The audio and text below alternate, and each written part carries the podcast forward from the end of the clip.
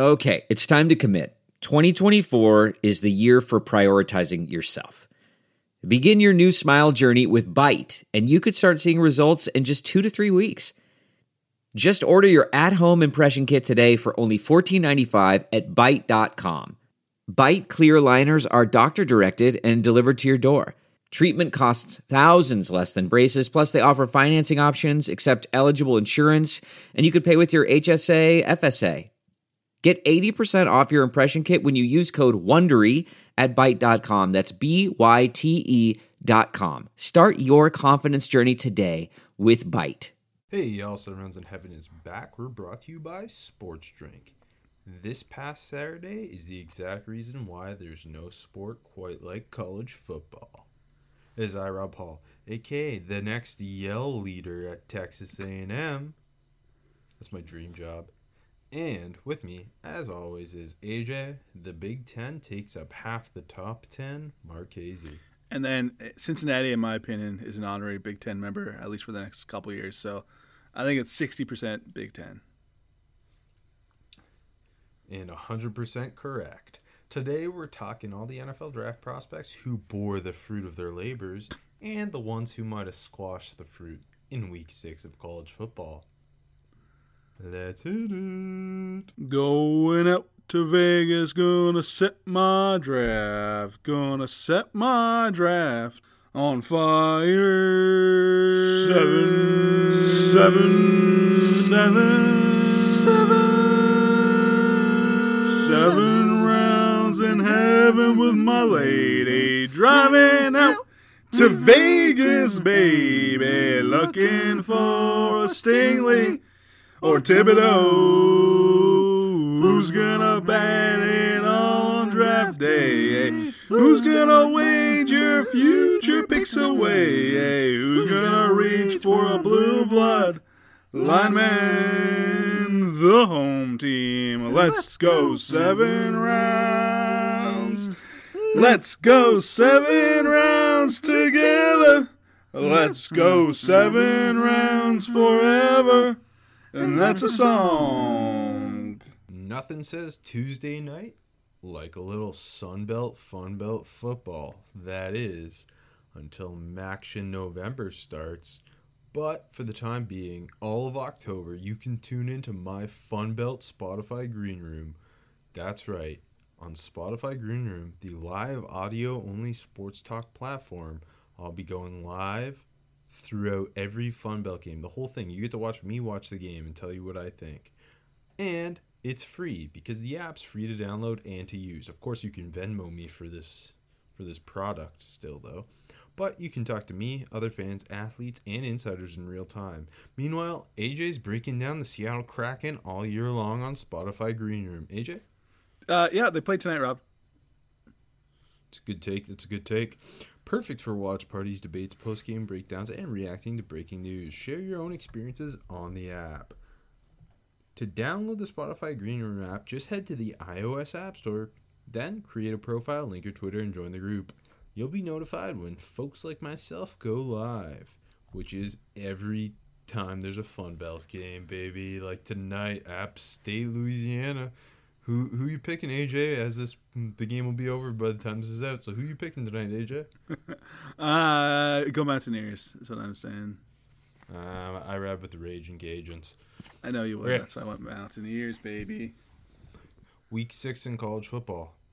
Dare I say, the best week of college football I can remember. How good's your memory?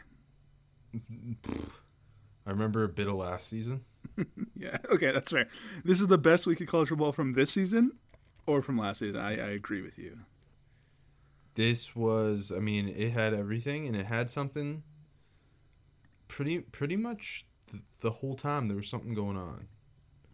I Yeah. mean, the kid, kid, the noon slate, the two big games, did not disappoint. You didn't go wrong making either your main game, but if you didn't have eyes on both, you did go wrong. uh, obviously, Ar- Ar- Arkansas Ole Miss came down to the to the two point conversion. Oklahoma with the sneaky cover in the Red River Showdown. Is that what we're calling it now? We're not allowed to call it a shootout anymore because I think we're back to ri- rivalry. I don't even know. Okay. Uh, at least that's an alliteration. Um, but yeah, two insane high scoring games to start the day. Into the Iowa comeback against Penn State. Uh, into the Alabama upset. Plus, hey, congrats on Michigan. You guys beat Nebraska. Congrats. Hey, and yeah, Notre Dame beating uh, Tech. Wow, those were the special games. I don't even care about the rest. This uh the the week seven slate's pretty weak, so I'm Yeah. glad we got the week six slate like really flexing for us. Yeah, like even looking at it, it doesn't look like there's too much room for uh, goofiness. But usually No. when we say that, it happens. But there's like not even what is the two ranked games I think Oklahoma State, Texas, and Kentucky, Georgia. Mm-hmm. Which yeah, whatever. We had this awesome week six, and now we got Sun Belt Fun Belt on uh, on a Tuesday night as we record. Um, okay, let's let's just jump into it then. Best freshman. Uh, Caleb Williams. Uh, I think you can you you don't go wrong picking either him or Xavier, Xavier. Worthy, the wide receiver for Texas, who other than his fumble had nine grabs for two sixty one, two touchdowns, and was the Longhorns' go to playmaker in the passing game. The the first uh, like play of the game, pretty much the screen touchdown right away. It was right off the start, and it was pretty ridiculous. He, but by the way, he's like six one one sixty, which is fun. He's and, looking like Devonta Smith. yeah, but fa- fa- fast as hell. Yeah, fumble the kickoff. Other than that, like all every play he made was pretty ridiculous. Like that awesome diving catch he had uh, deep before halftime.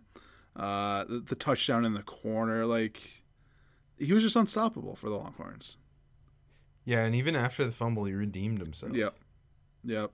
Yeah, him and then obviously uh, Caleb Williams coming in, kind of a little bit Jalen Hurts to a feel Mm-hmm. with uh, Sp- Spencer Rattler playing poorly, getting benched. Caleb Williams coming in, and, and prior to that, he had the what the sixty-six yard touchdown run on his first touch of the game, and then eventually just came into the game and was uh, was ripping lasers and, and seemed unfazed, especially for a guy who didn't play high school football last year. Yeah, that's pretty ridiculous. And yeah, four, fourth and one. Like I thought he was going to get stopped. He kind of had to find another hole, bounce it outside, broke a tackle, and then wide open running for that for yeah sixty five or whatever yard touchdown. But yeah, no, his arm looks good. Uh, like you said, composure. It, the situation was not too big for him in the least. Like eh, from the Yeah. first from the first like snap, like even out from his first passing play, even it felt like he was the the one that was meant to be quarterbacking that team in this game. it's gonna be interesting to see what happens next, but um, it definitely feels like Spencer Rattler's the biggest slider in recent memory in terms of quarterback prospect. Yeah, I mean, and Lincoln Riley is staying non-committal to either right now, and he's playing it off like, "Oh, we got two great quarterback. That's never a problem." Blah blah blah. Uh, I don't see how you can turn back to Spencer Rattler. More on how, that. how long? Yeah, go ahead. Like, do you think Spencer Rattler is an Oklahoma Sooner next year? What do you think the, the situation for Spencer Rattler is? I mean, look from from the moment Williams started to make plays, all the jokes on Twitter were, "Where's Rattler transferring?" But uh, I think that's the case. I think he's gonna end up transferring. Yeah, if he, I I don't see any way he has any shot to declare at this point. No, But it, it's funny because he was the one guy a lot of people were kind of everyone was in on. Yeah, like he was the one where it's not a good quarterback class, but everyone was like, other than Spencer Rattler, other than Spencer Rattler, and then obviously throughout the year his his play has been pretty much just down the whole time. He hasn't really had a big game, and he he like he looks like he's reverted back to the guy he was early last se- last season, um, and and now I mean the quarterback class is just a complete mess. Yeah, But more on that later. We're talking freshmen. Sorry, I, I'm I'm I'm all over the place. But yeah, Worthy and Caleb Williams were stupendous, and I have to shout out my boy TreVeyon Henderson, who uh, once again looked like like this class's Bijan Robinson, except he has a coach who actually takes advantage of his skill set. Um, ran for 102 scores, also had a big touchdown catch, six, 67 yards through the air. Uh, just a rare combo, a lot like Bijan Robinson, of contact balance and explosiveness for such a young running back. yeah. The Buckeyes have been lucky they've had him. To be honest, I, I think he's been their like finally turning to him is so smart because he's been their guy on offense. Uh, I mean, they got a lot of guys on offense. AJ, this team's coming. This is gonna be a playoff team. Obviously, they got a lot of talent, but uh, Henderson's been like when they need something, and you know Stroud's not throwing too well, or McCord's in there, and Olave's Whoa. dropping a couple. It's it's been it's been Henderson keeping them like obviously they they kicked the shit out of Maryland. I'm not talking about this week, but like when they need that spark to to, to you know beat Tulsa, they, it was Henderson. Yeah, well, Golden Hurricanes play a different level of football. it's true. It's They're an true. intense squad. Yeah, but Henderson looks like every bit of the five star running back he's Yeah. supposed to be. Um, I feel like there's always one running back in the class who's a big recruit who maybe it's not immediate, but as a true freshman really shows out. Obviously, last year that was Bijan Robinson. I think it, this year it's pretty clearly TreVeyon Henderson. Uh, for sure. Actually, I'll, I'll throw another running back name out there. I thought Arkansas's Raheem Sanders was really impressive against Ole Miss. Uh, obviously, they're not the same like explosive offense as Ole Miss was, so it's kind of fun watching them. You know, Ole Miss slaying the ball downfield and making these massive touchdowns quickly, and then Arkansas's got to like come back, but like with running the ball and like Jefferson like gritting out third downs. But Sanders looked really good. Had a buck thirty nine on the ground, a couple catches. He's listed as like a pretty big dude, but he's like more lean. Like he's like 6'2", 225, but like he's like he doesn't look like he's that heavy. He's kind of a, he's a really interesting guy too. Uh, yeah, I mean, our, our Arkansas is. I mean, the way Sam Pittman has that that team turn around so quickly. Obviously, losing in the, the fashion they did, but hanging in that game for as long as they did and going toe to toe with the best quarterback in the country and one of the best play callers in the country. Um, I mean, some of us, like myself, expected Arkansas to cover, but holy hell! Um, but yeah, the the they're they've just got playmakers all of a sudden. Yeah, no, it's really impressive. Okay, I'll say I respected the two point decision so much, but I, I wouldn't have done it. I wouldn't have done. I know you wouldn't have. You told me that. I look like I uh, respect you. I mean, I, I look smart only now, but like they could have easily have gotten it. But I don't. I feel like the, the like you know that red zone situation just favored the pigs. I don't know, but anyways, what a great game that was for sure. Yeah, and, and I mean, speaking of sophomores, uh, I'll throw KJ Jefferson the best sophomore. Um, or speaking of Arkansas, I should say, KJ, KJ Jefferson was unbelievable, and you you mentioned him a while back, and he's always he's a fun quarterback, he's ridiculously large, ridiculously athletic, has a cannon. But he went again, he went toe to toe with Matt Corral in this game. He threw for 300, three scores, ran for 85 and three more. So he had six touchdowns against Ole Miss. Obviously, they lose 52 51, but he was slinging it until the end. Yeah, no, he was good, man. And like I said, I I think he's an NFL player. I, don't know if it's going to be quarterback, but he's got the arm talent for it. Like he's he's going to have a job in the NFL. I, I'm I'm pretty confident with that. Um, he's and, and just a, ahead, yeah. just a, a, a redshirt sophomore. Yeah. Uh, but is he is he technically a redshirt freshman because of the COVID year? That I, I don't ask me about I COVID. I have can't idea. mentally grasp that. But yeah, he has tons of time to mature and improve parts of his game. But like he was he was slinging it. The arm talent is ridiculous, but there was a couple like pretty impressive ball placement throws Mm-hmm. too. I mean, more on more on some of the stuff Treylon Burks was doing later, but th- he looked legit in this game. Yeah, no, I think I think he's he's good. He's good. You know who else is legit, Rob? Zach Who? Calzada, who has to be sophomore of the week because of uh coming out of nowhere, looking like one of the worst quarterbacks in the country, and then putting on that performance against Alabama. And now, do I expect him to to play like that ever again? Not really, but you got to give him all the credit in the world, man. Like, he was on one leg for a good chunk of the second half. He didn't take any sacks in the game, three touchdowns, only one uh, pick. Uh, I don't know where he pulled that from. It was pretty amazing and an all time all time win for Texas A&M. Uh, sticking in. Actually, no, I won't stick in that game, but I'll stick in the state because it, it's each week we have to mention Bijan Robinson, who once again was awesome against Oklahoma. There was a there was a chunk of that game there where it looked like Texas really was going to win. He was Yeah. going to control the game. Um, obviously, that didn't that didn't come to fruition because their defense completely choked. But uh, he was awesome. On the other side, Marvin Mims made some of the biggest plays in the, in that game. He had two huge catches in particular, one for a touchdown. The other one was just an insane ball adjustment downfield. Um, Mims has been had a quieter year than I think a lot of people expected coming in based on how good he was as a freshman. But maybe it's not him. Maybe that's he wasn't the reason his numbers weren't as good. Maybe it was the quarterback play, and maybe he's got a better quarterback now in Caleb Williams who's willing to to put the ball in a playable spot for him Yeah. to make an insane grab. Williams looks like he trusts him more, which is funny because Rattler looks like he's always putting it up in traffic. But, but yeah, like that great contested catch where Williams just uh, was on the move, gunned it downfield was awesome, and then that diving back, like backwards, just get his one foot in bounds for the touchdown was ridiculous.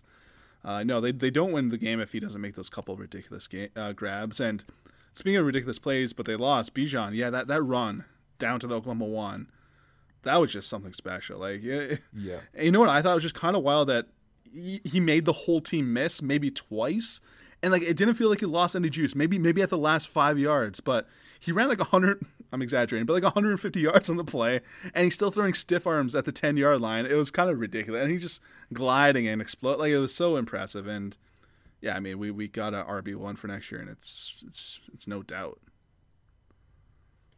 Uh, I- I'll throw one more out there. Jaxon Smith-Njigba for Ohio State is once again was making tons of plays against Maryland. It helps that uh, the other two pass catchers out wide take so much attention away, but he's legit. He uh, he's very Garrett Wilson-y. Yeah, no, that, that's that's for sure. Speaking of legit, Rob, if we may move on to Weekday Warrior, I think there's only one obvious choice: Yeah. Isaiah Likely, Coastal Carolina, who had Who had he was just absolutely unstoppable. One of the most ridiculous weekday performances we've ever had. And right from the start, 99 yard touchdown catch right away, where he's just wide open off flash, and They Chadwell and Co. They just do such a good job of you know those dis, those like disguised uh, play action plays where he's you know like coming backside and leaking out and just or just like sneaking through like the the B gap or like just doing crazy stuff. And, and they find him wide open, and he's he's got the juice to, to just house it. And yeah, eight catches, 232 yards, four touchdowns the second touchdown just looked like a you know an old school classic tight end play, where it was, but it was a crazy acrobatic tight end ca- uh, touchdown catch with two defenders around Yeah. him. Stayed in bounds. that was unreal. The other one was just um, him coming across on a rollout, just a Yep. little dump off and run. Just beat everyone to the Yeah. pylon. And then he had the other huge one. Yeah, that's that's when we leaked back across the formation, wide, wide, wide open, and just like the first two out of the first three, no one could catch up to him. It was, it was hilarious because it, yeah, it felt like every drive Isaiah Likely was just picking up a huge gain or scoring a touchdown. Um, and, Yeah. and he he's a guy we both liked over the summer, and he in a unproven tight end class, he's a very interesting move tight end with his like he he's listed at 6'4", 240, but he almost just looks like a big wide receiver at times, and he's so explosive. And, and you mentioned the the the opening play touchdown or the opening drive. Was it the second drive? Uh, Not that that's important. It might have been the second drive. Yeah, it was the the the their first possession, second drive of the yeah, game, yeah, yeah, exactly. and yeah. it was just like the immediate RPO explosive gone. I I think a team's gonna fall in love with him. Now I, I I don't know where the fuck his draft stock is right now, but Big Jonnu Smith vibes. yeah, yeah, no, I, I agree. I like that. I think a team's gonna fall in love with him and have fun. You know, they just have a role designated for him. I think I mentioned this two weeks ago or something, but like it feels like there's so much talk about how every team wants a tight end that can move like him, and we saw randos get overdrafted last year and haven't done anything yet in the NFL, but. Uh, I don't think he's a rando. I think he's special. Uh speaking of special, there's no two wide receivers more special than Garrett Wilson and Chris Olave who've earned my offensive prospect of the week award. I couldn't pick just one. They were both tremendous. They both scored two touchdowns. They combined for 12 catches, 204 and four touchdowns. Uh, Olave had the insane circus catch touchdown. Garrett Wilson just was ridiculously explosive. He had that um, that one early in The the, game where yeah, the release was just dirty. it was nasty. Uh they they I mean they were both and, and Jaxon Smith-Njigba. They were all just no one no one on that Maryland defense could hang with them. and some of the like Garrett Gar- Garrett Wilson's other touchdown was a, a deeper one, and it was he like kind of stemmed inside as if he was gonna run a slant, just exploded back outside, blew by um, the DB like it was nothing because he was just, he's just playing at a different speed, and we've talked about how he's more explosive than Olave.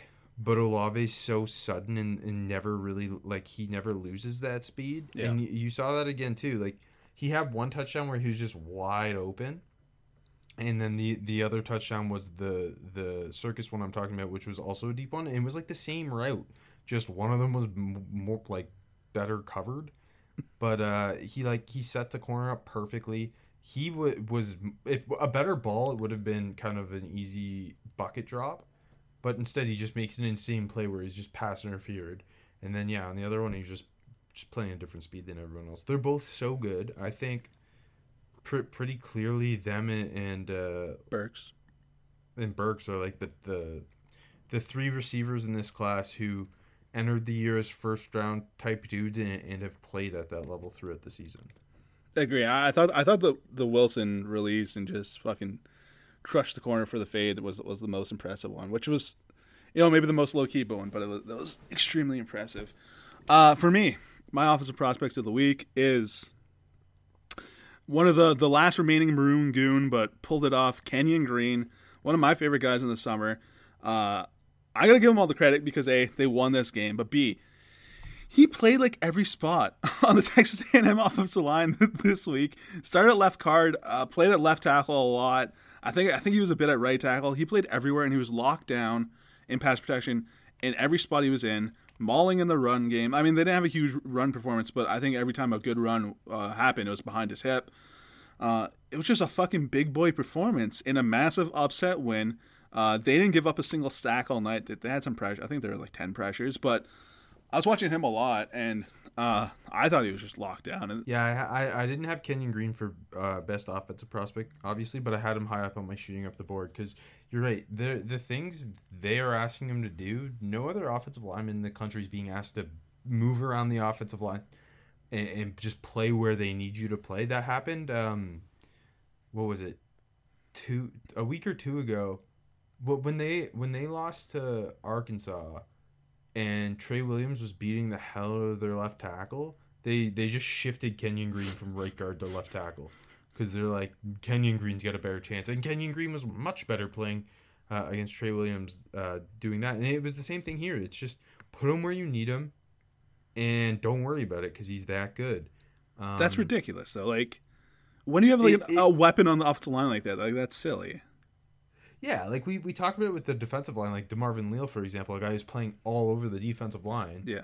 it's so which is obviously really impressive it's so much more impressive to be shifting mid-game around the offensive line and just playing where they need you and, and, and doing a good job too Like, Against Alabama, like it's re- it's insane. yeah and like yeah not not giving up shit to alabama and, and just being mo- moving dudes in the run game because you're a powerful mf'er but also having the foot speed and the lateral agility to reach landmarks and and, and like play play the left tackle position when I know he was a high school left tackle, but he's primarily been a guard at Texas A&M. It's just ridiculous. The things he do- he is doing isn't normal. Yeah, to like like he uh, he wasn't perfect in pass protection, but like like you just said, he was solid as fuck. And this is him playing left tackle against like Anderson, who's been borderline unblockable this this year. So like it's it's ridiculous. it- I think you said uh, over the summer, like you think Kenyon Green's going to be probably the safest player in the draft. I Yeah. think is what you said, and and like this just reaffirms that. like so like he's not getting the amount of love that like, you know other offensive linemen are at this point. And I think that's in part due to Texas A&M having the disappointing season up to this game. I'm sure he's getting it now this week, but come come draft season, I think that this he's going to be one of the like you know like NFL Network will talk about like oh this is a guy you might not have heard his name too much, but he's special. I think it's, that's going to be like Kenyon Green. Probably. He's awesome. Um, moving to the defensive side of the ball, I had to go with Jack Campbell, I thought about uh, Campbell. the Iowa yeah. linebacker. He uh, he was all over the place against the run. He helped shut down that that Penn State run game completely. It was basically non-existent. That defense as a whole was awesome, but I think he stood out the most. Um, he was also incredible in coverage. He Mm-hmm. moves so well for a big linebacker. Uh, he he like he on multiple occasions was covering tight ends. He covered the slot a couple times. He no, no pass deflections, but incompletions because of Yeah. his positioning. He also on the blitz. He's the one who knocked Sean Clifford out of the game. Yep. Uh, and, and that blitz was that blitz and that pressure was a, a huge, uh, huge because it was inside the twenty and held Penn State to a field goal. Um, I, I, he just the play speed mixed with the instincts mixed with the ability to cover and move fluidly for a linebacker of that size. Uh, he to me was kind of the the the the clear best defensive guy for me. So I I had a hard time picking best defensive prospect. Uh, it kind of came down to two guys, Jack Campbell, who I gave a runner up to because I, I think I, I felt like you were going to pick him, uh, and I went Jaquan Brisker on the other side of the ball, who also had a, a game where he felt like he was everywhere on the field, uh, nine tackles, half TFL, uh, the pick. The pick, like it was, it was a deflection, but like it was really well played. Where like he kind of like felt it, you know, like he he came down from the safety spot. It was a slant. Uh, he, he kind of like adjusted before he like the guy dropped the ball. It was really impressive, and like I said, I just felt like he was all over the field. He got banged up a couple times, but stayed in the game. Um, I, I think he's way better than we give him credit for. Like when we talked about him in the summer, it was like he's a really fun guy. He's a hard hitter. He plays hard, but I think he's he's proven that he's he's more than just a you know a box dude that can can hit hard and play the run well. Uh, he can kind of do it all. Yeah, he he was my number one shooting up the board. Um, I think especially because the, the Penn State's three biggest games this year, he's I think he's had an interception in all three. Yeah. He's been their best player in all three. He's been banged up in all three, and just being a, a freaking warrior out there. And he, like, he came into the season known for what he does as a box safety and a guy who kind of lowers the boom on you. But it- it's been especially impressive how good he's been in coverage and Yeah. how how frequently he's come up with the football in key situations because he's got big time instincts. Yeah, no, he's been ridiculous, and it feels like Penn State's played in big games every single week. Like like like we talked about earlier, like he ended. I don't know, like the the the first three games I think ended with him with the ball or him knocking the ball down. Like it was kind of ridiculous. And obviously, he couldn't get the last play this week, but uh, wasn't his fault that they lost. Um, yeah. So we've already banged out two of my top guys because you had them for your best in Brisker and Kenyon Green. But let, let, let's jump on Treylon, Treylon Burks because two of the best catches of the weekend came from him, and they came back to back. Yeah, no, I, I you know where I put him? I put him for outplay the box score. I know he had seven catches for a buck thirty six and a touchdown. I got another play for outplay the box score too, so don't worry. Uh, but like those catches were just so ridiculous that like if you look at it, okay, that's a good wide receiver game, but you had to watch the game to really uh, appreciate how insane those two catches were, and they were back to back and And identical. they're back to. They're yeah. I was gonna say they look the same. Like they were both him high, like pretty well covered. KJ Jefferson putting the ball in a good spot for him to make a play, and not the DB by the way. Yeah. uh, on both. But uh, yeah, both high pointed, full like kind of draped on him, but just showing off incredible body control, concentration, and hand strength to go and get the, attack that football. And a 230 pound wide receiver doing that. Plus, he had the YAC touchdown too. Yeah, twenty yards untouched, easy touchdown. And yeah, I think I think on the second one, especially, he just got the nose of the football. It's like the nose of the football hit his left hand, and it just stuck. And that was like you said, the hand strike. They're just so impressive. And I think uh, I don't know. I think it's gonna be tough. Wide receiver one. I, I think it's just gonna be depending on whatever team needs the wide receiver the most, and whoever they just what flavor they like. You know what I mean? It's yeah, I was gonna say it's gonna be cool because Garrett Wilson is the ridiculously explosive one. Chris Olave is the super refined one, and Treylon Burks is the physically imposing one. Maybe the Eagles should draft all three. C- can they? They got three. They'll have three first, right? Yeah. Uh, they, they need Carson Wentz to keep playing like he was playing last night, baby. Carson Wentz. He's not on the Eagles. Do you do you not know? I don't know if you're doing a joke back to me. Yeah, I am. Oh, okay, I did. I got really confused. Uh, yeah, baby, 300 yards. no, that's not top of the cards. Um, it's gonna be interesting though because those three, I think, again, they they entered the year as my top three. They've clearly played like the top three. It's gonna be interesting to see how it it kind of falls after those three. yeah, I was about to, like, Um, who's next for you? Like, uh, we don't have to top of this now, but over over the summer it was Ainias Smith who actually had a really nice game against Alabama. But other than that, he hadn't had a big big year. Jahan Dotson's been Mhm. great. I, I'll talk about him in a bit, but. Hey, my boy Calvin Austin does lead the country in receiving yards. Um, you want to talk about Ainias so- here? I can do Ainias here. I had him here. I, I don't have him for anything. Really, I thought he deserves. I, I give me all the Aggies love because they deserve it. He was like he was he was one of the dudes on offense. I mean, they couldn't really run the ball great, and and I Smith just came coming up with uh keep kept coming up with the big plays. When obviously had the two touchdowns, eighty five yards, six catches. It's it felt like every big play uh, came through Ainias Smith.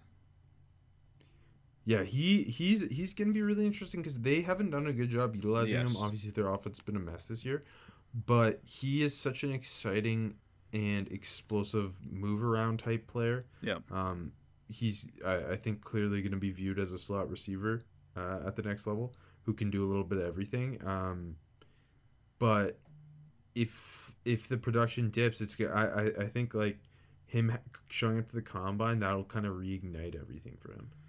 Yeah, it's it's gonna be interesting for sure, and I, I wish they would just. I mean, they had him going this game, but it almost felt like, you know, he was just playing such a great game. It wasn't like they really had had to figure it out with him or anything. No. Uh, um. Sticking, actually, no. Moving back to the Iowa game, quick. I just want to talk about Matt Hankins, Mhm. who's kind of, who had the interception to end the game, but prior to that, had on the fourth down, uh, with Iowa up three, three forty to go, he had that huge ta- uh, hit short of the sticks. He, him in that Iowa secondary has been really fun this year. I think he's the best prospect there. You've talked about Riley Moss before. He obviously he had another pick but got hurt. Got hurt. But. Hankins, I think Hankins is a really interesting guy who's going to end up at the Senior Bowl, and um, he's long. He's he's a little wiry, but he's got some length to him. Uh, I don't think he's the most explosive guy, but he's really technically sound. and He's very physical, so I, I'm excited to see kind of what his draft stock does going forward. It's good defense. It's a really good. Def- Imagine if Daviyon Nixon stuck stuck around and was up front for them too. He should have. Anyways, I'll, I'll stick in that game since we're here. Uh, how about Ellis Brooks on the other side for the Penn State defense? I thought he was really. I, Yeah. I put him for out of nowhere because he's not the Penn State linebacker people have been talking about, and he was just monstrous against the run. It felt like for a stretch Yeah. there, he was making every single tackle. Yeah, yeah, and played the whole game with a cast on his wrist. And literally, no, I think he was everywhere. He had 14 tackles, eight of them solo. Uh, he had the big hit on on, Petras that, that hurt him uh, on on the on the run where he slid, but it was clean. I, I know the Iowa fans booed it, but I thought it was clean. Um, no, it really felt like like he was everywhere. And I think there was one play where like he uh, it was a pass, I believe, but like just a short dump off, and Brooks came down and like just turned on a dime to avoid the ref and and the receiver cut outside, or I, th- I think it, it might have been uh, Goodson, but cut outside of the ref, and he made the play, and that was really impressive. And yeah, no, I, I- he's had a great year though. He's been big in all their games.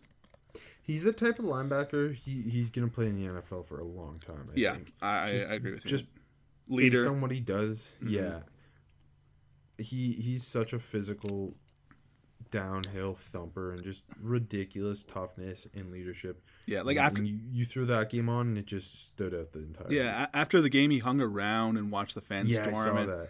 and you know he's like, I gotta you know get ready. And he, actually, I, I was looking on Twitter too, and. He was what he was there in the stadium alone at the start of the game too, just sitting on the stand. I don't know. He seems like a badass. I like him a lot. yeah, I like him. Uh, no, he definitely a good one. Um, jumping to Kentucky LSU, I, I want to put Darian Kinnard because Kentucky, uh, they obviously beat LSU. Kentucky's having like the best season they've ever had. Yeah. The the Wildcats ran for 330 yards in this game. Kinnard got banged up at one point. And I was pretty scared because it, it looked like it could be a bad knee injury. He ended up coming back in, luckily. But he was moving dudes uh, against LSU. And just, you can see the path to him being an amazing run blocking guard in the NFL. And uh, obviously, he plays right tackle, and, and most people project him as a guard. Um, just because he, he looks like he could be a Pro Bowl guard for what he can do and how much power he has. Stick him inside and let him work. Uh, D- Dare Rose- Rosenthal also played well. He got banged up too, though, so I'm not totally sure what's going on there. But uh, yeah, I, I love uh, I love watching Kentucky. They're fun, and I, I, I mean, picks later, but this week is going to be it's going to be really interesting. Uh, you know, I think we got to give a lot of love to because he, he showed up big for the Sooners. Kennedy Brooks. I was going to say him. Yep. He like uh, first of all, statistically, twenty five carries, 217, two touchdowns. Like at first, like I thought he was impressive from the get go, though. You know, he's just running hard, good vision. Uh, looks a little burstier than than I thought usual too, and it's just like, you know, this is what we should. I, this was early in the game when I was like, okay, this is what we should see from Kennedy Brooks. I like this. This is going good, and then he just put the team on his back at, at points. Obviously, the game winning touchdown. I just thought he was a fucking horse to, to finish the game like that. Uh, he had that huge run where that he play was sick too. The the game winning touchdown play with the, the kind of the uh, the direct snap fake pitch to Caleb Williams cut back the other way and, and just Yeah. hit it. Yeah, yeah. It was. It looked too easy, but it's because it's so well designed. No, totally. And then like he had that one huge run where he fumbled at the end, but he was down, so it doesn't matter.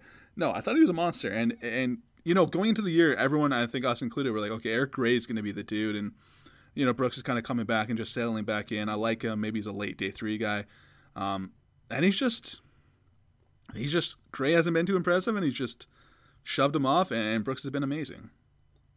Uh, okay, quickly, th- three quarterbacks I want to mention. Matt Corral, because once again, he played really well when most of the other big name quarterbacks didn't. Um, obviously, shootout with Arkansas, he pulled off the win. Um, but also, I put down CJ Stroud and Casey Thompson. Because if we're starting to look for other quarterbacks in this class, those two who are both, I don't think we expect either of them t- to declare, but I think they've been two of the best kind of out of nowhere quarterbacks at big programs, and they're they're back at it again. Obviously, it helps Stroud that he plays with the best pass catching trio in the country and has a stud freshman running back. But he's been unbelievable. He threw for 406 and five touchdowns. It was a lot of deep balls, a lot of well placed balls to Garrett Wilson, Jaxon Smith-Njigba, and Chris Olave. Uh, and he just seems very unfazed. I know the Oregon game wasn't great, but even then, that was more on the defense than him. So I, I think that that stock, that buzz, that's going to grow. I think the same thing for Casey Thompson. I Yeah, and that's why I put him as well because I, I, you've been talking about Casey Thompson for like the last two or three weeks, and I mean you throw on the Texas game like obviously they lost, but he threw for five five touchdowns, and he he was I mean he was awesome. he's like his arm is legit. I, like honestly, remember when he came into the bowl game? I'm like, I think he's like the, I I think he's Texas's quarterback. Like I, he looks so good, and obviously all the stuff with Card happened. We've already talked about that, but no, like he was great in this game. Um, I think the arm is legit. Like I don't think he's gonna ever be a like you know a, a top three round top 100 guy, but I, I think there's something there to him.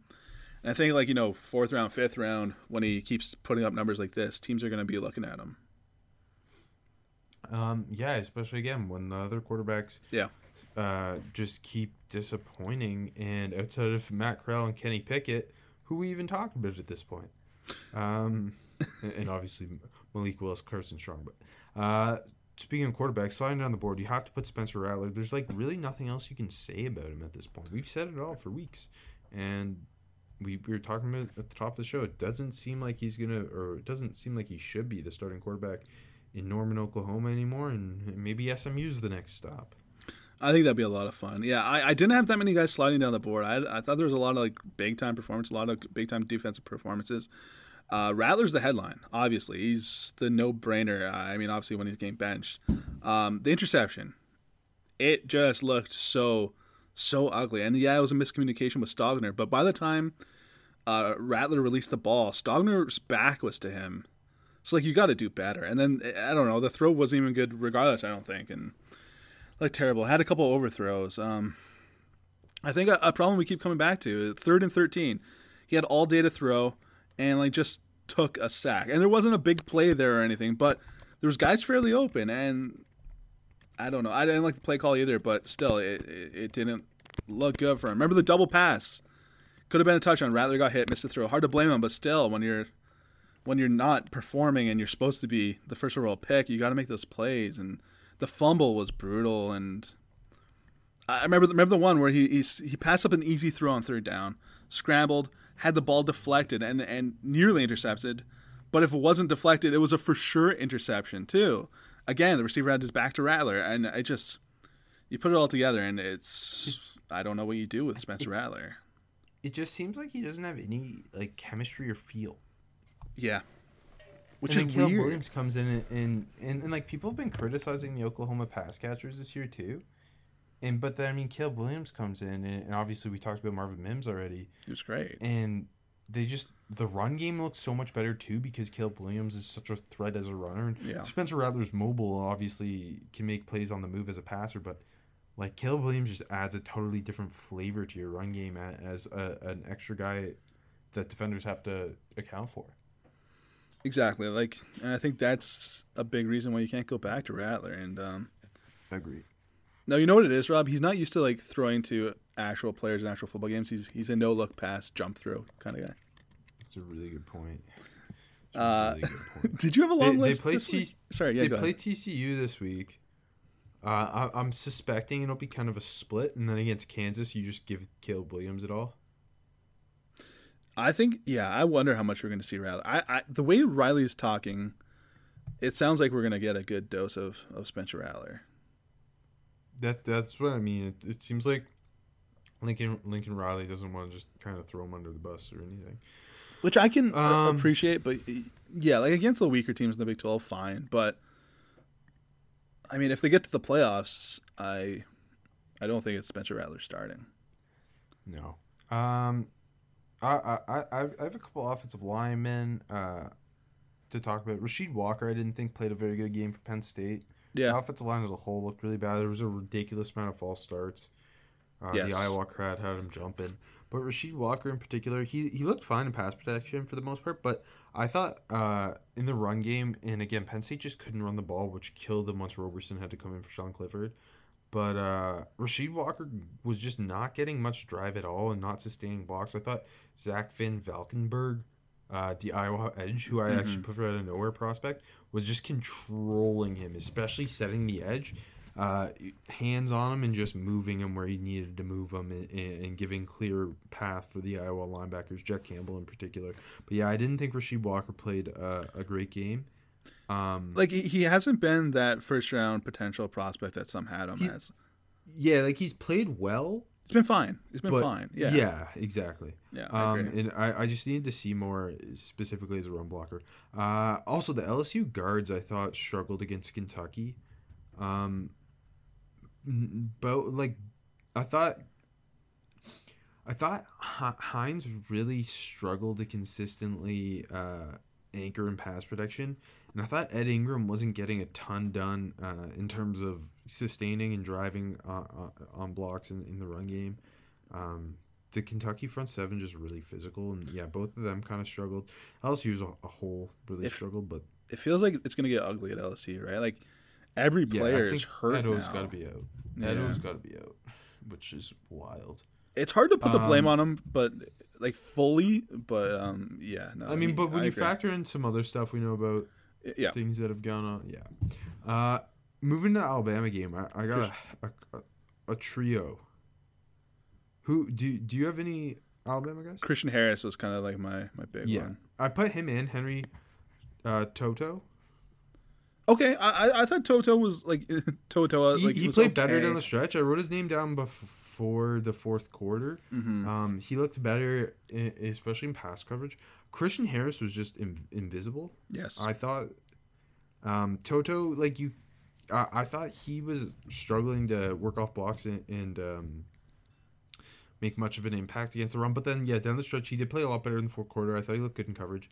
But yeah, Christian Harris was just nowhere to be found. It Like- felt like yeah, like for a guy that some people had linebacker one coming into the year. Uh, some people had top ten prospect. Yeah, no, that was all hype. I don't. It it feels like every year this is happening with Alabama linebackers, and we gotta look. Maybe maybe we just project them all as late day three guys and let them prove it next year. Because um, I don't know. Harris is athletic, but uh, he's not playing well.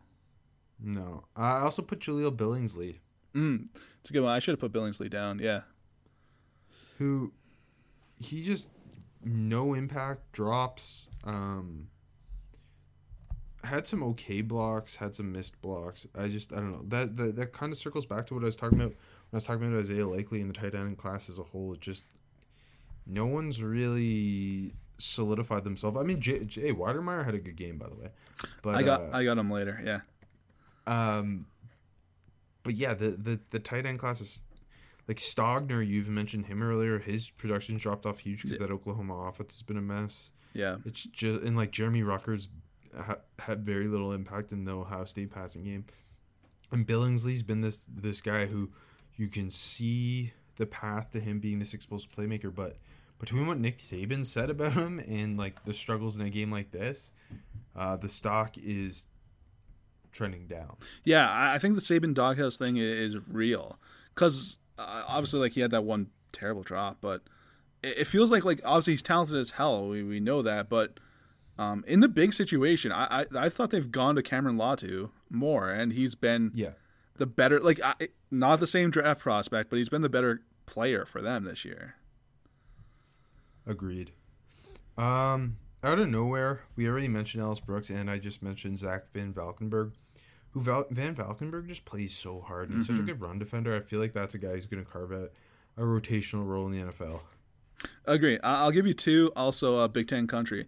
I put I put Darrian Beavers, who I know is not super out of nowhere, the Cincinnati linebacker, he's been playing just so well this season. I thought I thought, and he had a really good game on Friday night. Uh, six tackles, a sack, a pass deflection. Uh, he's a big dude too, 6'4", 255. He's a he's a redshirt senior now, and he, he plays his size. He's always hitting big, and he's always around the football. He just looks like a solid linebacker. I've been impressed with him, and I haven't mentioned him on the show, but every week he, he- he makes a couple plays. I'm like, he's just really solid dude, and he's got that big old frame that he's built for. Um, also mentioned going to the Michigan Nebraska game. Um, I thought I thought Nebraska's corner Cam Taylor Britt, uh, six foot two hundred five, was always around the football and making a lot of big plays. He had eleven tackles, and that seems like okay. He had a bad game because most one corners have big tackles. They have bad games, but but it's not like Michigan really throws the football. Like I thought he was making a lot of plays where he's like like he had a couple plays where he's coming from the back as the backside corner, uh, making the, the, the the play in the run on the opposite side of the field, which was really impressive. Uh, when Michigan was pushing the ball downfield, he had three uh, pass deflections too, just busting his ass in the run. Like I said, um, I thought he was. I think he had some hype last year, and because I, I've noticed Nebraska fans they talk about him a lot, and um, they've said like this is his best game at Nebraska, and, and it was a really good game. Um, prospect who made me look stupid. I'm gonna go with maybe I was the only person who decided to watch USC Utah, but I went for it. Um, and let me tell you, USC is bad, but at least they understand who their best playmaker is, and it's not close. And it's Drake London who had 16 for 162 and a touchdown in this game. Um, at times, I, oh, was it you who was talking about the idea of him being a tight end? Yeah, yeah, I think he is a tight end. I mean, I haven't sat down and watched him this year, and I know he's putting up good numbers. He does have the most drops in the country, by the way, entering this week. Yes. I know it is. but I, I Um, think he's more of a tight end. Yeah, he they were like utilizing him like a tight end at times. His touchdown came on like a similar play to Isaiah Likely's uh, second touchdown, where he's just coming across the formation, quick dump off in, in the flats and let him go, and he hurdled a guy. Uh, but he, because he's just such a big bodied playmaker, he's not particularly uh, like uh, for a wide receiver. He's just not very explosive. yeah. But the idea of putting some weight on him and being a move tight end, I thought that just kept sticking out in my mind in this game as they went to him play after play, and it felt like how the Raiders uh, at times target Darren Waller a ridiculous amount. That's that, that was the vibe I was getting with Drake London. Now Drake London's not nearly as athletic as Darren Waller, but you you get what I'm saying. No, And, no, that's, uh, a, I- that's a good comparison. I yeah. started to just really enjoy watching him because the whole USC offense has to run through him because he's he's that dude for them. Yeah, he's had like such a weird year where like again, I I've watched the first two USC games I think, and I'm like I had enough of this team, um, and like when I watch him, it, like I know he's putting up huge numbers and people are are into him, but again, you come back most drops in the country, and it's like. I don't know, and and yeah, entering the year, like they use him, ba- like because he played slot like all year last year, and um, because he wasn't, you know, they had him on raw, and um, oh, I'm blanking on the other receiver's name on the outside. Number twenty one. Yeah, number 21. I can't think of his name, though. Fuck. Uh, Vaughns, Tyler Vaughns. And uh, Yep. yeah, they they had them on the outside, and just, you know, he was like the, the chain mover kind of. And I think that's kind of his role. I don't know. And I think if, you know, if you, like you said, pack some pounds on and he goes to the combine as a tight end and he runs a four five five. Then it's like, wow, he's a fast tight end. Like you know what I mean? Anyways, uh, my yep. Go ahead. I was just gonna say who you got. I got Jalen Wydermyer. Speaking of tight ends, who uh, I think I've been dogging him for the last couple weeks or something. Uh, just not showing up at all for for Tamu when I know the situation's flux. But he showed up in the biggest game of the season for them. Uh, it was only three catches, but they were all huge, and he had the, the, the one huge touchdown. And I thought like remember like we talked in the summer that like I thought he was going to be a better athlete going into the tape, and you get watching he's like you know he's a fine athlete, looked like a good athlete on Saturday night against Bama, and he, he looked really good all around. Uh, I'll stick in that game for my best prospect, first prospect matchup with. It wasn't every snap, but when it happened, it was sick. Evan Neal versus DeMarvin Leal, who both of them played very well in this game. Uh, Leal literally played all over the defensive line, and um, he's just a really fun guy to watch. And then Evan Neal was just, I mean, Evan Neal. I had the same matchup, and yeah, my, my top note was that I didn't, we didn't get as much as I, I hoped we would, but just watching them even individually and head to head, no, it was definitely fun. And Neal's, I don't know right now if you ask me, and, and the Jaguars are picking first, I think I think Neal's the pick, but uh, Leal's like again going to Tamu and being struggly. Uh, it feels like you haven't heard his name too too much, and like he was he was in on a lot of tackles this week, and the way they use him is a lot of fun. Um, yeah, I think his stock's gonna be a little interesting. Uh, prospect who I played the box score, and I've put him here before because he gets open so much, but his quarterback plays so bad that he doesn't really get to do anything with it. uh, and that's Jahan Dotson, mm-hmm. who still ended up with eight catches for 48 yards, but between Sean Clifford and Roberson, he he missing him, he should have had so much more, and I just feel bad because he's awesome. I think he's gonna be like I don't know. I get some Terry McLaurin vibes from him. Yeah, not was... not like to that level, but just in terms of being really awesome and just lack of production not his fault. Yeah, like Ter- Terry went to a, a, a, bad Big Ten school too, so I exactly, mean, exactly, it's understandable. You know what is a good Big Ten school, both academically and on the football field?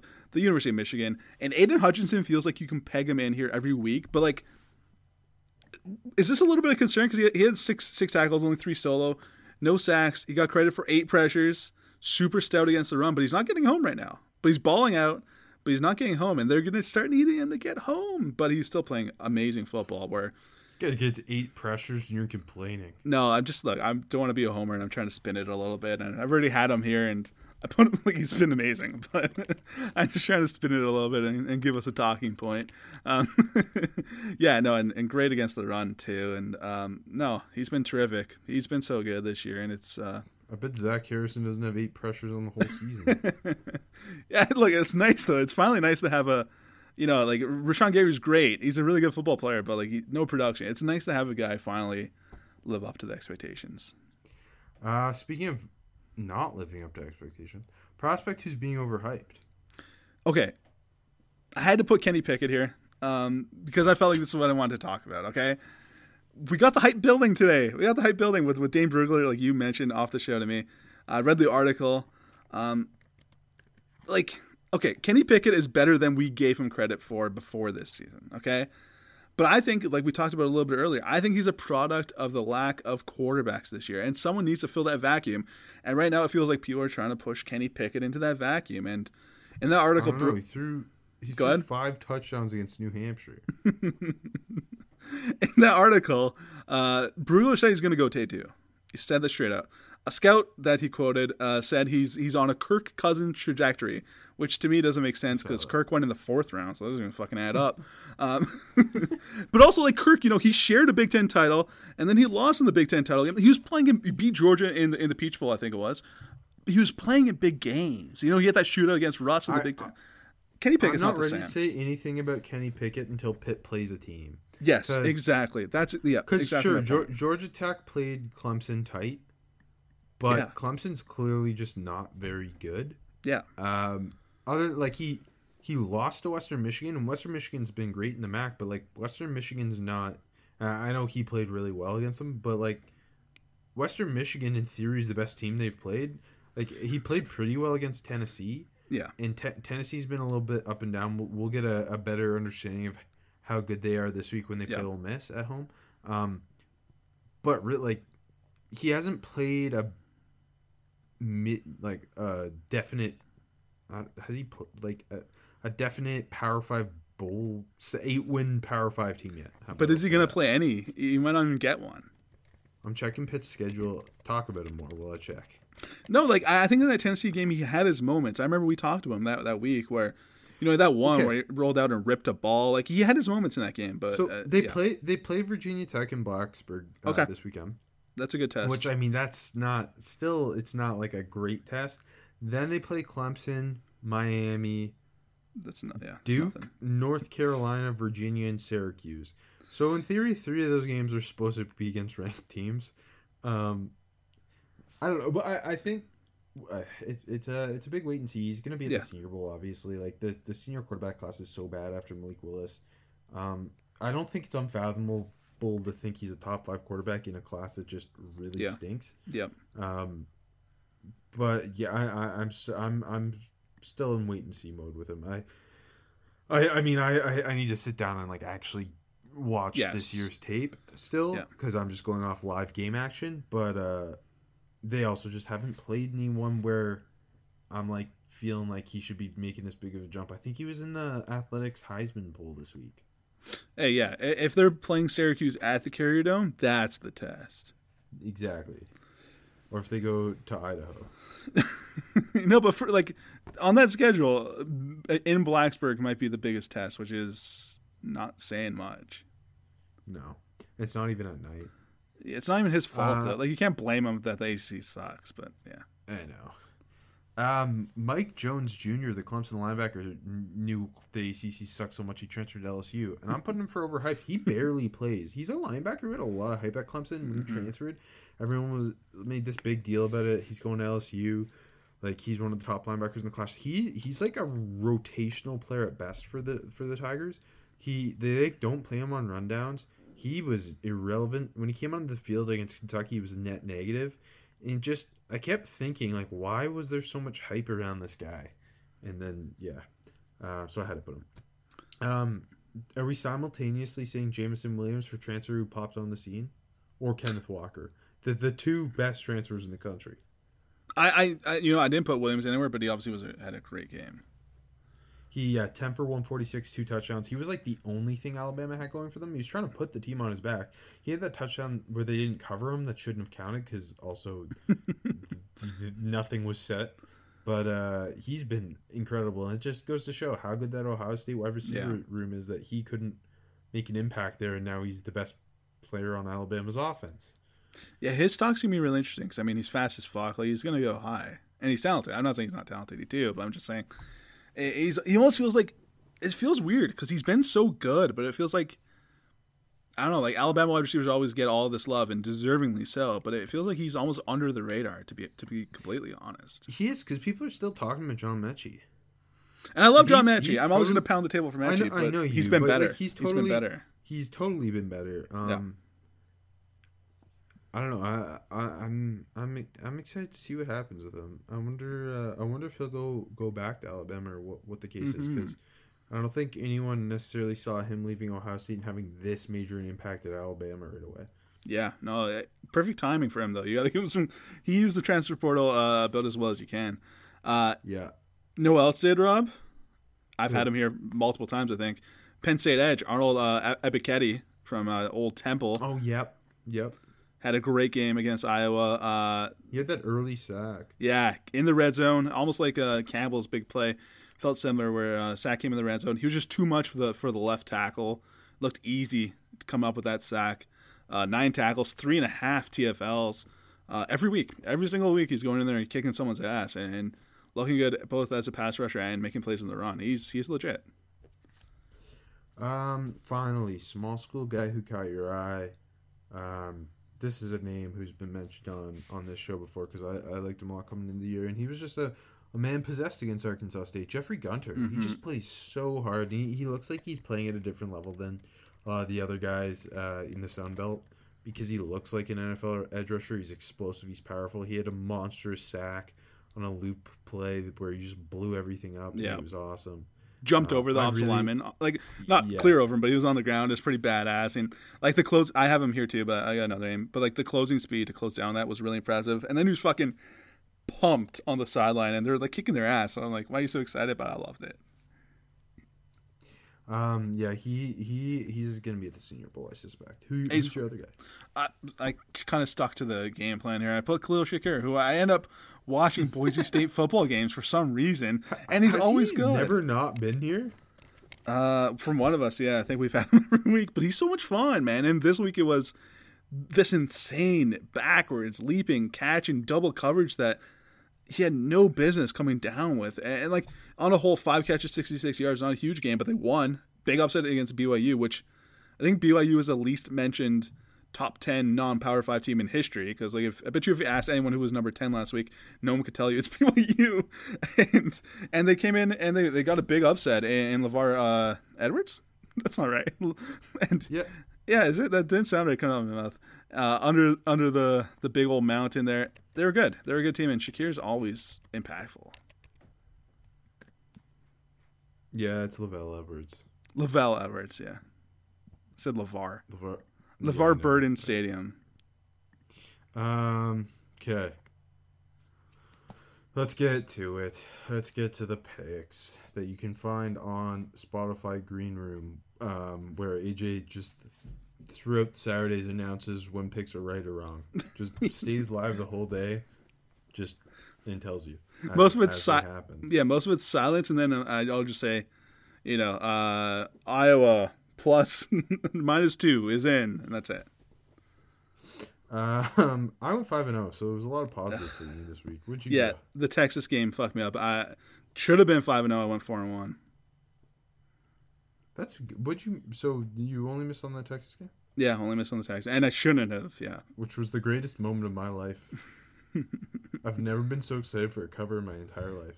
I was heartbroken. I don't think I've gone five and zero since It's- we've done this, and It's I set up perfect. It's set up perfectly for Oklahoma to win and Texas to cover, and bam, I know. Kennedy Brooks. I know, I know, it hurt. All right, I'm 18 and seven on the season. Fourteen and eleven. You're having a good year, man. Yeah, people say I'm pretty smart. this feels like the week I wreck it all. I feel like I'm going home five this week. I'm not confident in anything. Yeah, it's weird. I, I, when it's not an exciting week, it makes you less excited to make picks. It's also like like I always try to pick like the five biggest games or four in a random one, and it's hard this week to find the big ones, right? And so like when you get into been, that I, territory, have been trying to do four big ones and then a uh, group of five game I like. yeah, we're like Um, you know it, it hasn't. I haven't really been picking games I like. It's like it's like the big games, and when you don't know what the big games are, it's, it's like you're trying to force it. But if I may start, I'm going back to the well noon FS1. I'm going back to Michigan State. They're minus five last week against Rutgers in in Piscataway. They covered. They're minus five at Indiana. Indiana has not been good. I didn't mention them quickly, if I if I may. Kenneth Walker, another amazing game. Uh, had over 200 94 yard yards, touchdown. 94 yard touchdown run, and Jalen Nailor, their wide receiver, was fucking unstoppable. I, I, I I think the stat was they're the first team to have. I don't know if it was. I don't know. Okay, I, so I shouldn't have started saying this because I clearly don't know what the stat. Yeah, is. 'cause- But 'cause it Nick- had to do with having a 200 yard receiver, a 200 yard rusher, and a 300 yard passer. Ridiculous, yeah. Because Nailor had 221, Walker 232. Nailor was unstoppable. He was, he was just getting open deep and making great adjustments and making guys miss after the catch. Uh, ridiculous. It wasn't like uh, Payne played well. It was it was all it was all Nailor. Anyways, so going into uh, into Indiana, I'm I'm riding the Spartans again. They're still a little brother, and I can't wait for that game. But uh, I like the spread. Um. Yeah, I, I considered picking that game. Uh, I didn't. I'll start with noon CBS Auburn at number seventeen Arkansas. Pig Sooie. I pick my Razorbacks every week, and it hasn't failed me really. Uh, so Razorbacks minus three and a half at home. Yeah, I, I hate Auburn. I hate Auburn so much. I, Bo Nix is not for me. They look bad against Georgia, which I mean every offense does. Yeah. But uh, this Arkansas offense is really talented, and I think they're gonna hang with an Auburn defense that's not as good as it's been in the past. Um, defensively, I, I think that that front sevens are gonna have a nice bounce back for Arkansas after two tough weeks. Um, but yeah, I don't know. I think to, to me, Arkansas is like very much like they're they're competing with most of the SEC teams they're playing, and Auburn uh, isn't. Yeah, no, like I, I jumped on the pig train with you too, and I'm I, I got bit in the Texas game. Got bit by the hog in the Texas game, and then I flipped I flipped the hog and I I rode it. And no, I'm I'm sticking with it. No, I agree. Arkansas minus three So- and a half. You're taking that too? I'm taking it too. Yeah, oh yeah, I like it. Like genuinely, I don't think Auburn uh, is like like this. Basically means neutral field. Arkansas is half a point better. I, I don't think that is true. And then you add in that's a good home field atmosphere in Arkansas, and you know the fans are buzzing right now. Um, yeah, pigs. Um. Okay. 12 p.m. Fox. This it, it, I just I don't want to pick this game, but it feels like you have to just because again there's there's two top 25 matchups this week, and this is theoretically the better one. Uh, number 12 Oklahoma State, who's no one's talking about this year, Yeah, yeah. Whose defense has been really good. Um, they're headed uh, to Austin to take on number 25 Texas, coming off that tough loss. Longhorns are five and a half point favorites at home.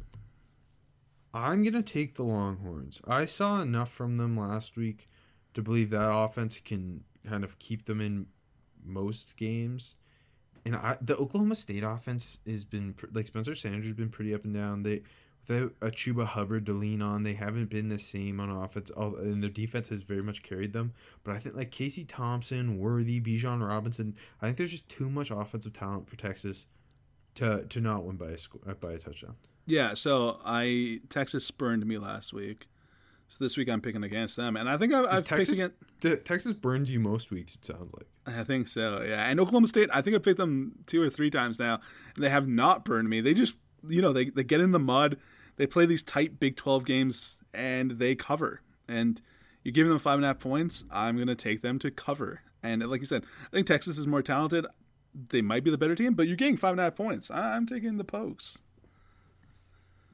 Respect. I, I like when we're pitted against each other. Uh, the other top twenty-five game, the SEC game of the week, three thirty CBS, number eleven Kentucky, at number one Georgia. The Bulldogs make that jump. They've been riding the Stetson ben- Bennett train. Their defense is so good it doesn't matter. Yeah. I think Kentucky is the rare team that's built to cover against the Bulldogs. 23 and a half. I think they only lose by a good 20. I see it being like a 37-17 type of win for the Bulldogs. Um, Kentucky runs the ball well. Will Levis isn't a dynamic passer, but what he does as a runner really supplements that uh, the the rushing attack. Wan'Dale Robinson is an SEC level playmaker. Defensively, they they don't have like a complete dude. They got a couple guys, Yusuf Corker, Josh Paschal. They just play really well as a unit. Yeah. And if Stetson Bennett's still hanging in this game, like I don't. I, I- think it's going to be a lot of Georgia churning clock, running the ball, and not covering but winning handedly. No, I agree. I I'm picking with my heart more than my head, but it's same 23 and a half. But hey, points. I've been riding Kentucky and Arkansas all year, and I love them. They're my two favorite teams. And it's 23 and a half points. I know it's in Athens, and Georgia's really, really good. I see this more being like, you know, a 24 7 game. Like, I, I think if Georgia scores more than 30, they probably cover. You know what I mean? Because the defense is so good. And if they're scoring that much, I think it's more um, turnovers. And if Kentucky and Levis, especially, can avoid the turnovers, I think they're going to be in the game. But I think that, you know, they're just going to try, you know, Kinnard, like we talked about, really good. Rodriguez has been so good this year for them too. Levis has been solid. Wan'Dale Robinson's been good. The Georgia defense is special, but uh, we're talking three touchdowns and a field goal for, for Georgia to win. Maybe they just win by three touchdowns. You know what I mean? And I think Kentucky's gonna hang more than the other teams have against Georgia. Yeah. Okay, here's my uh, my fool around group of five game of the week. 3:30 ESPNU, Kent State at Western Michigan. Western Michigan six and a half point favorites. Two best quarterbacks in the MAC. Kaleb Eleby, Dustin Crum. I suspect a shootout's gonna break out. uh, I'm gonna ride Western Michigan. They, uh, I think that they, they got our boy Ralph Holley at DT. I think that they've got the best prospects in the conference, and I, I think uh, Ellaby confirms he's the best quarterback in the MAC. I like it. I like it. I'm going to go to a shootout as well. 7:30 SEC Network. Ole Miss minus three at Tennessee. Uh, the I'm Vols too. the Vols have been scoring in bunches. Uh, did you? So you, do you know what the total is, right? No, I, I, I put my pick in before I saw the total. Do you want to guess? Um, I'm gonna say 71 and a half. Good guess. Uh, bump that first digit up one. 81 and a half. No way. I thought I might go over. I thought maybe high 60s. I mean, t- Tennessee all of a sudden they put Yeah. Hendon Hooker at quarterback, and, and that offense got really explosive. Josh Heupel's doing good. Like they they give up a lot of points, but they're I mean they're hanging burgers on SEC teams all of a sudden. Yeah, it's, it's impressive. this is a fun game. I wish it was on a bigger network, but I know. uh, no Especially one knew the Hendon Hooker was going to carry them. Yeah. I know. I, lo- I love But, uh, Milton and Hooker, like kind of like the same dude, like both transferring to Tennessee. Hooker, Milton, you know, remember just throwing overthrowing guys by 40 yards all all that one game. Uh, I think it was the pick game actually, and, and then yeah, Hooker's been good. He's been really good. They're putting up 50 points a game, like not statistically, but consistently. Uh, but minus three, Ole Miss, Matt Corral.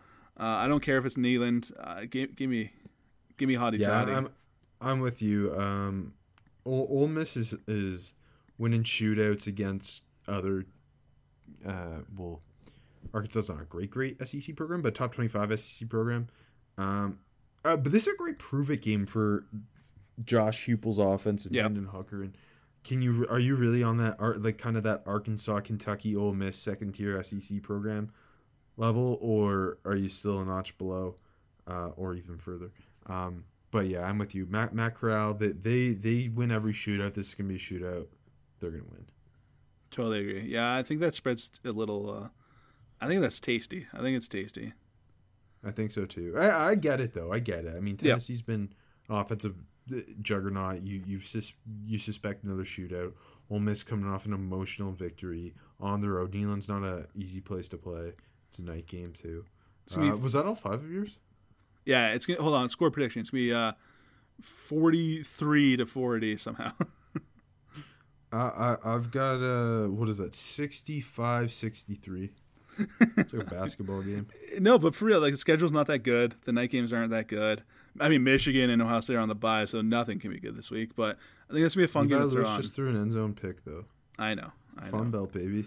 Louisiana's kicking their ass, but hey, the, the Mountaineers needed that big time. Yeah, they did. Um, but yeah, I, I- think that Ole Miss Tennessee game sticks out as a fun one uh, when there's not a lot going on at night. Totally agree. They should have saved their uh, the blackout jerseys for this week or for Halloween. I don't know why they didn't wear that orange and black on Halloween, but whatever.